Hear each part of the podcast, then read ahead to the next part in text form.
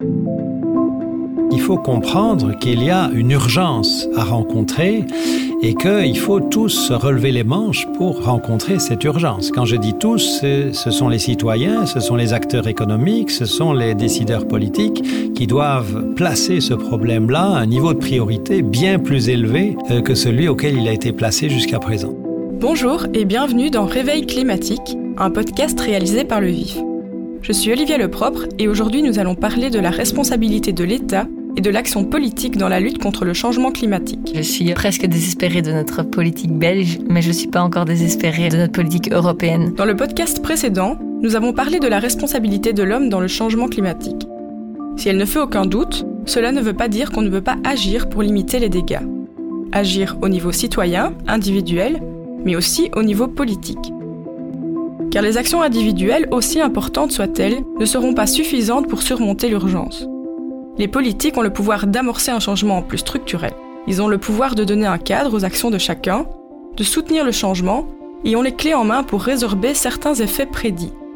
Dans ce podcast, nous allons parcourir les idées et les solutions où le politique peut donner l'impulsion. Chaleurs extrêmes, sécheresses et inondations vont directement impacter l'économie belge, mais aussi le quotidien de nombreux citoyens, comme Eric, éleveur, Fanny, conductrice poids lourd, ou Thomas, dont la maison consomme beaucoup d'énergie. Et plus la température sera élevée, plus les risques économiques et sociaux en Belgique seront importants. Mais nous pouvons encore agir pour inverser la tendance, à condition de ne pas trop tarder. C'est l'avis d'Adélaïde Charlier, activiste belge et membre de Youth for Climate, le mouvement des jeunes pour le climat. Avec nous aujourd'hui, Adélaïde Charlier, vous êtes coordinatrice du mouvement Youth for Climate. C'était près de 11 000 dans les rues. Quand j'ai entendu Greta Thunberg parler à la COP24, j'ai tout de suite été choquée. Et même Il est tard, mais il y a moyen de minimiser encore aujourd'hui les impacts qui nous tomberont sur la tête dans les prochaines années et dans les prochaines décennies. Donc, oui, il y a encore moyen de minimiser ces conséquences climatiques et c'est pour ça que je suis activiste et c'est pour ça que j'y crois encore parce que je me dis non, franchement les gars, il y a moyen, il faut qu'on change complètement la manière dont on vit parce que si on le fait pas nous-mêmes aujourd'hui, la nature le fera pour nous. Pour limiter les conséquences du changement climatique, les objectifs sont clairs et sont notamment gravés dans l'accord de Paris. L'accord de Paris pour le climat est accepté. Il faut limiter le réchauffement en réduisant drastiquement nos émissions de CO2. L'objectif atteindre environ 50% de réduction des émissions en Europe en 2030 pour arriver à zéro émission en 2050. Un accord que notre pays a ratifié, tout comme bon nombre d'objectifs européens qui obligent la Belgique à agir. Malgré tout, en Belgique, de nombreux experts, comme Étienne Anon, en charge du service changement climatique du SPF Santé, partagent le même constat. Le climat n'est malheureusement pas la priorité des pouvoirs publics. Assurément, les seules politiques existantes actuellement sont insuffisantes, ça c'est tout à fait clair. Pour beaucoup de ces actions qui sont annoncées, il y a pour le moment un déficit de, de mise en œuvre ou d'opérationnalisation. Donc il y a beaucoup de choses qui restent à l'état encore aujourd'hui d'intention, qui sont pas encore planifiées, budgétées, pour lesquelles on n'a pas de calendrier. Donc il est, il est clair que il reste un gros défi en Belgique pour identifier et mettre en œuvre des politiques concrètes dans le domaine énergétique, dans le domaine des bâtiments, dans le domaine des transports notamment, qui doivent nous permettre d'effectivement atteindre nos objectifs. Il est encore temps, mais on ne peut pas se permettre d'attendre encore des années. Euh, il y a vraiment des chantiers tout à fait prioritaires qui sont ceux que je viens de citer. Euh, en tout cas, le chantier de la rénovation des bâtiments, c'est un énorme chantier en Belgique. On a un parc de bâtiments qui est, du point de vue des performances énergétiques, encore très en, en deçà de ce qu'il faudrait. Donc il faut accélérer, accentuer le taux de rénovation de nos bâtiments. Il faut absolument opérer un transfert modal au niveau de la mobilité, donc euh, attirer plus de, de voyageurs vers les transports publics, vers la mobilité douce, le vélo, etc. Euh, donc là aussi, il y a d'énormes investissements à faire dans les transports publics, beaucoup d'actions à prendre euh, euh, par rapport au transport routier, etc. Et, ces chantiers-là ne peuvent pas attendre. On est, on aujourd'hui à la traîne par rapport notamment à, à d'autres États européens dans ces, dans ces secteurs en particulier. Donc on ne peut pas se permettre d'encore temporiser. Il faut prendre des décisions rapidement. Et le constat est le même pour les objectifs de développement durable définis par l'ONU en 2015 et adoptés par la Belgique. En 2019, la Task Force Développement durable du Bureau du Plan, dont Alain Henry est responsable, a analysé les politiques belges sur 51 indicateurs, certains intimement liés à l'environnement et à la thématique climatique, du transport de marchandises par la route à la consommation de viande, en passant par le risque de pauvreté. Seuls 4 devraient atteindre leurs objectifs pour 2030 à politique inchangée. Quand on observe l'évolution de ces indicateurs vers les objectifs, on se rend compte que la plupart des indicateurs, avec les politiques actuelles, ne vont pas atteindre euh, les objectifs. Donc on n'est pas sur le chemin du développement durable. Ça c'est très clair, c'est un constat qu'on fait depuis euh, une vingtaine d'années. Chaque fois qu'on fait un bilan d'indicateurs, on, on, refait ce même constat. Euh, il y en a quelques-uns, quelques indicateurs vont atteindre ces objectifs. Pour les autres, il faudra de nouvelles politiques pour atteindre les objectifs. Donc on ne dit pas on ne va pas atteindre les objectifs, ce qu'on dit c'est il faut de nouvelles politiques pour atteindre les objectifs en question. Euh, et il y a pas mal d'indicateurs qui vont dans la bonne direction, mais qui n'évoluent pas assez vite. Euh, ça, c'était la première partie. La deuxième partie, c'est tout ce qui concerne la politique de développement durable en Belgique. Il y a toute une série d'engagements que la Belgique a prises dans différents documents, des accords internationaux, des déclarations à l'ONU, la déclaration gouvernementale, etc., qui sont liés au développement durable. Dans, dans, ces différents engagements, il y a par exemple d'organiser des débats parlementaires, que chaque ministre fasse référence au développement durable et aux objectifs de développement durable dans ses textes, etc., d'organiser une stratégie nationale de développement durable de faire des rapports d'évaluation, des choses comme ça. Et alors, quand on observe l'ensemble de ces engagements, ce qu'on constate, c'est que la plupart de ces engagements n'ont pas été tenus. Donc il y a une marge de progrès qui est très claire pour nous. Au niveau du climat, toute une série de politiques sont déjà en partie mises en œuvre, comme l'isolation des bâtiments par exemple. Le citoyen qui construit ou rénove sa maison doit ainsi se soumettre à la réglementation PEB pour performance énergétique des bâtiments. Cette loi vise à garantir des bâtiments plus sains, plus confortables et plus économes en énergie.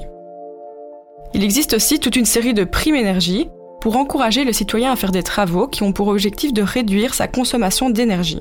Elles concernent notamment le chauffage et l'isolation. Au niveau fédéral, certains travaux de rénovation peuvent aussi bénéficier d'une réduction de TVA. Mais les projections qui prennent en compte ces politiques montrent qu'elles ne vont pas encore assez loin pour atteindre nos objectifs. Cela progresse, mais cela ne progresse pas assez vite.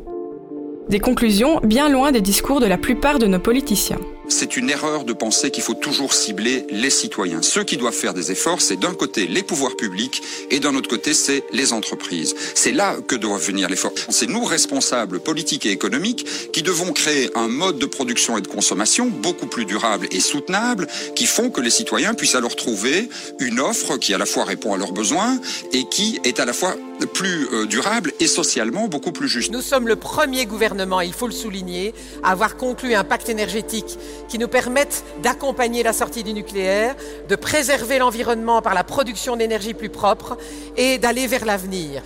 Ce que nous faisons en environnement, c'est également promouvoir l'économie circulaire, une économie qui est peu énergivore et qui fait de belles promesses en termes de développement.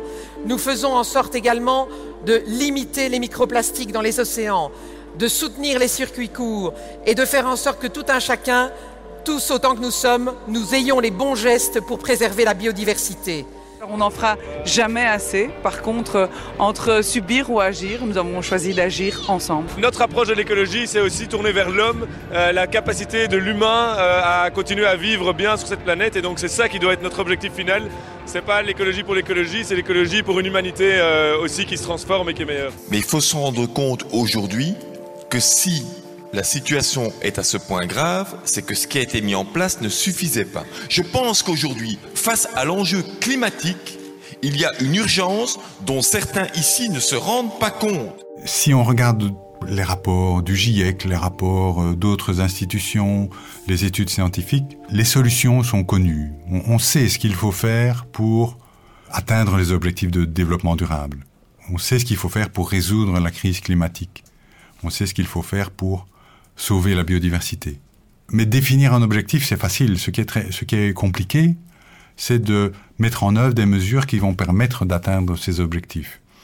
Et là, on observe un manque de volonté politique, euh, un manque de priorité politique qui me semble clair. Les coûts de mise en place de la mesure sont visibles, immédiats et très clairs. Les contraintes supplémentaires que ça va mettre en place, on le voit aussi, c'est très clair. Par contre, les bénéfices qu'on peut obtenir de la mesure, même si ce sont des bénéfices à très court terme parfois, ils sont beaucoup plus difficiles à percevoir. On voit bien les coûts, on ne voit pas bien les bénéfices, et donc c'est difficile dans ce cas-là de mettre en place une politique. Prenons un exemple concret. Selon une étude de l'OCDE, dans les régions où la pollution par les particules fines est élevée, la productivité du travail diminue. Cela entraîne une baisse du PIB à cause de la pollution. Mais on peut inverser les choses. L'étude montre aussi que si on diminue la pollution de 10%, l'impact sur la productivité est immédiat. Les gens sont moins malades et vont travailler en meilleure forme, et on a un impact sur le PIB qui est bien plus élevé que le coût des politiques à mettre en œuvre. Mais prendre ce genre de décision demande un courage politique que souhaite le climatologue Jean-Pascal Van Yperseel. Non, on ne peut pas dire que rien n'est fait. Je crois que ça, c'est une, une, critique exagérée. Par contre, que beaucoup trop peu est fait, ça, ça me semble très clair. C'est souvent beaucoup plus confortable de ne rien faire, dans, dans, à quel que soit le niveau de, de décision d'ailleurs. Euh, c'est une des raisons pour lesquelles... Euh, j'ai toujours trouvé que le film d'Al Gore, Une vérité qui dérange, avait un titre qui avait été si bien choisi.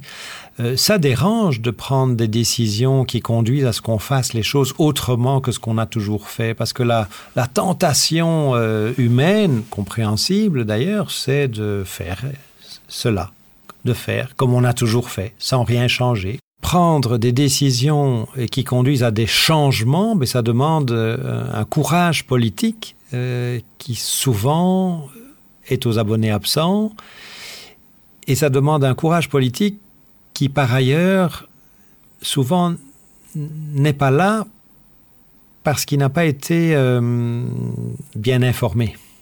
Et je pense qu'il y a une partie euh, du problème qui vient du fait que beaucoup de décideurs politiques n'ont pas pris le temps n'ont pas, ne se sont pas donné la peine de, de se pencher sur euh, ce que les, les, scientifiques, ce que les experts euh, dans le domaine du climat disent depuis des dizaines d'années. Hein, Aujourd'hui, parce qu'on a le nez sur le, la crise du, du coronavirus, euh, on écoute quelque peu les experts, virologues, infectiologues, médecins, etc. Euh, pour le problème climatique qui a l'air d'être beaucoup plus abstrait et lointain, en tout cas euh, à certains, parce que ceux qui euh, sont les pieds dans l'eau après une inondation ou qui vivent des vagues de chaleur comme celles qu'on a eues cet été, etc., pour eux c'est très concret. Je crois qu'il y a encore beaucoup de décideurs politiques qui n'ont pas compris la, gravité des, conséquences qu'il fallait essayer d'éviter. Des contacts avec les responsables politiques, pour les alerter, pour les conscientiser, Adélaïde Charlier en a eu. Mais elle n'est pas convaincue aujourd'hui que cela ait beaucoup changé les choses. Si je regarde la politique belge, je sais même pas où commencer en fait. Très vite en fait, on a été invité à rencontrer euh, différents politiques. Euh, sur, euh, on a été invité sur des plateaux TV pour faire des débats, etc. En tout cas, ils entendaient quoi. Ils nous entendaient, mais je sais pas s'ils nous écoutaient. Il y avait une loi climat qui devait passer en 2019, en plein milieu vraiment du pic de notre mobilisation. Cette loi climat n'est pas passée. Donc on se dit, mais jusqu'où est-ce qu'on doit aller pour qu'il y ait un minimum de structure pour avancer face à la crise climatique? Euh, donc évidemment, ils pouvaient pas nous nier parce qu'on était des milliers dans les rues. C'est pas possible de nier ça comme on peut nier euh, un rapport du GIEC. Mais par contre, ils arrivaient pas encore à traduire ça dans des actions. Je pense qu'ils ça, ils ont, certains n'ont pas encore compris. On a été reçus par beaucoup de politiciens qui, eux, voulaient vraiment changer les choses et qui sont bloqués dans la démocratie, en fait. Et ils sont bloqués dans, le, dans ce système dans lequel on vit. Et, euh, et en fait, le problème, c'est que du coup, il faut aller réveiller un peu les autres. Enfin, cette, cette loi climat, elle, n'a pas été, elle, enfin, elle n'est pas passée parce qu'il y avait trois partis politiques qui n'ont pas voté pour. Et c'est ces partis-là qu'il faut aller réveiller. Mais évidemment, c'est ces partis-là aussi, peut-être, enfin, en tout cas, certains qui disent ah l'urgence climatique, ça n'existe pas. Donc c'est là qu'on est vraiment dans un cercle vicieux en fait, où on se dit on va, on va motiver les gens, mais on est complètement bloqué parfois parce qu'on essaie, on ne sait juste pas avancer si, euh, si des gens pensent que l'urgence climatique euh, n'existe pas. En fait, ça peut dépendre vraiment du politique. Je pense que je suis euh, presque désespérée de notre politique belge, mais je ne suis pas encore désespérée euh, de notre politique européenne, où il y a vraiment cette, euh, cette envie, peu importe le parti politique, et c'est ça qui fait du bien, c'est peu importe le parti politique, il y a cette envie, euh, voilà, que qu'on fasse face à cette crise climatique, qu'on soit les leaders euh, dans dans ce dans, dans cette thématique. Euh, mais je trouve ça vraiment décevant que ça ne vienne pas de notre euh, de notre et que nous en, en niveau fédéral en tout cas on n'avance pas comme on devrait avancer donc il faut faire super attention à ce qu'on va faire maintenant parce que si on se dit vite il faut relancer l'économie go go go go go euh, on va perdre encore plus de temps alors que notre temps est compté et alors qu'on est aujourd'hui ralenti, on est vraiment dans un tournant de notre société, on pourrait utiliser ce tournant pour enfin aller atteindre ces objectifs que nous devons atteindre. Hein. Alors concrètement, comment agir? Certains secteurs sont prioritaires, comme les bâtiments ou les transports. Mais il faut aussi travailler sur l'ambivalence de l'État belge, qui d'un côté soutient des projets climatiques, comme le Green Deal européen et l'accord de Paris, tout en soutenant des investissements dans les énergies fossiles. C'est d'ailleurs un problème européen.